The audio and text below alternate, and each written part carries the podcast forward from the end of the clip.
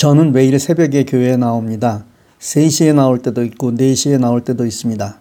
넓은 교회에 제가 사용하는 방에 앉아 기도로 하루를 시작합니다.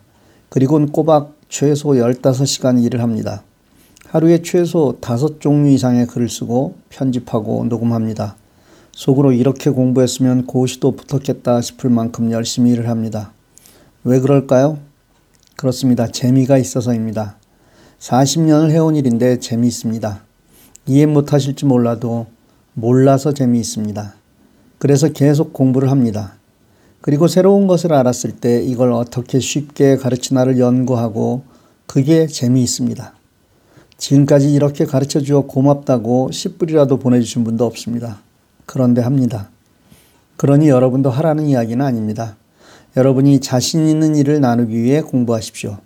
여러분이 하시는 일을 더 잘할 수 있게 하기 위해 공부하십시오. 오늘은 상식적인 이야기를 하겠습니다. 제 꿈은 듣기만 하면 이해가 되는 강의를 하는 것입니다. 이 강의가 그렇게 되길 기도합니다. 지금은 스마트폰이라는 말에 가려서 잘 사용하지 않지만 스마트폰도 분명히 셀룰라폰입니다. 예전에 정말 많이 사용하던 단어인 셀룰라폰.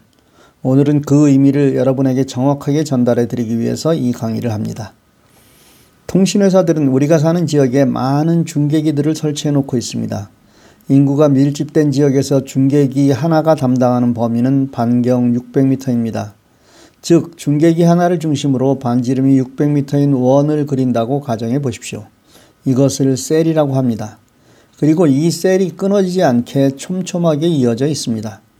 그래서 셀들이 이어진 방식이라 셀룰라폰이라고 이야기하는 것입니다.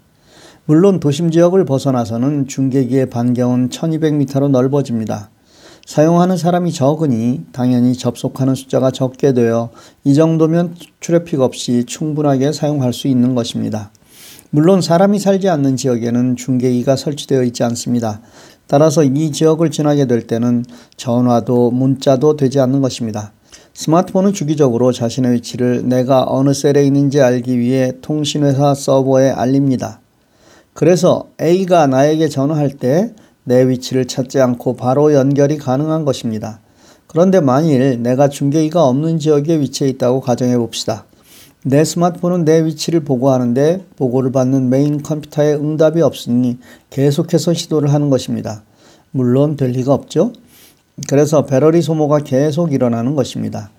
지금은 스마트폰이 커서 주머니에 잘 넣고 다니지 않지만 예전에 주머니에 넣고 다닐 때 이 중계기가 없는 지역을 지날 때는 전화기가 뜨거워져서 깜짝 놀랐던 이유가 바로 이것입니다. 5G 시대가 되어 있는 지금도 미국에는 중계기가 없는 지역이 꽤 많습니다. 부자들이 많이 사는 산에 인접한 지역일수록 전화가 잘 안 되는 이유가 여기에 있습니다. 자, 그럼 지금부터 생각해 보겠습니다. 버라이즌, 스프린트 등이 도심 한복판에 중계기가 설치되어 있지 않다는 것은 상식적으로 이해가 되지 않는 말입니다. 오히려 하나의 중계기에 여러 대의 스마트폰이 동시에 접속하게 되면 통신 장애가 생길 수 있습니다. 그래서 여러분들이 그렇게 신뢰하는 버라이즌이 도심에서는 오히려 잘 안 될 때가 나타나는 것입니다.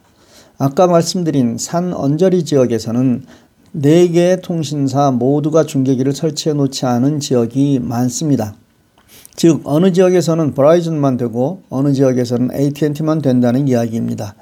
사실 전문가라고 자처하는 저도 미국은 어느 지역을 가든 이 네 개의 통신사는 다 되는 줄 알았습니다. 그런데 지난 여름 미 전국을 순회하며 강연을 할 때 보니 그렇지 않은 곳이 상당히 많았습니다. 어느 지역에서는 4개 통신 회사 중 유일하게 AT&T만 되는 지역도 있었고 어느 지역에서는 스프린트만 되는 곳도 있었습니다. 따라서 어떤 통신 회사가 좋다 이렇게 말씀드릴 수가 없는 것입니다. 도심 지역을 중심으로 할 때 4대 메이저 통신사의 퀄리티는 거의 비슷합니다. 팁을 하나 드리겠습니다. 만일 내가 Sprint로 바꾸고 싶어 합니다. 그런데 그 quality를 확인해 보시려면 우리 집에 Sprint를 가지고 있는 친구를 초대해 보시면 됩니다. 물론 이 코로나 사태가 끝난 다음의 일입니다. 이제 통신회사 이름에 집착하지 마시고 통신회사에서 주는 서비스를 잘 살펴보셔서 내겐 어떤 것이 가장 유리한가를 선택하시는 현명한 여러분들이 되시기 바랍니다. 감사합니다.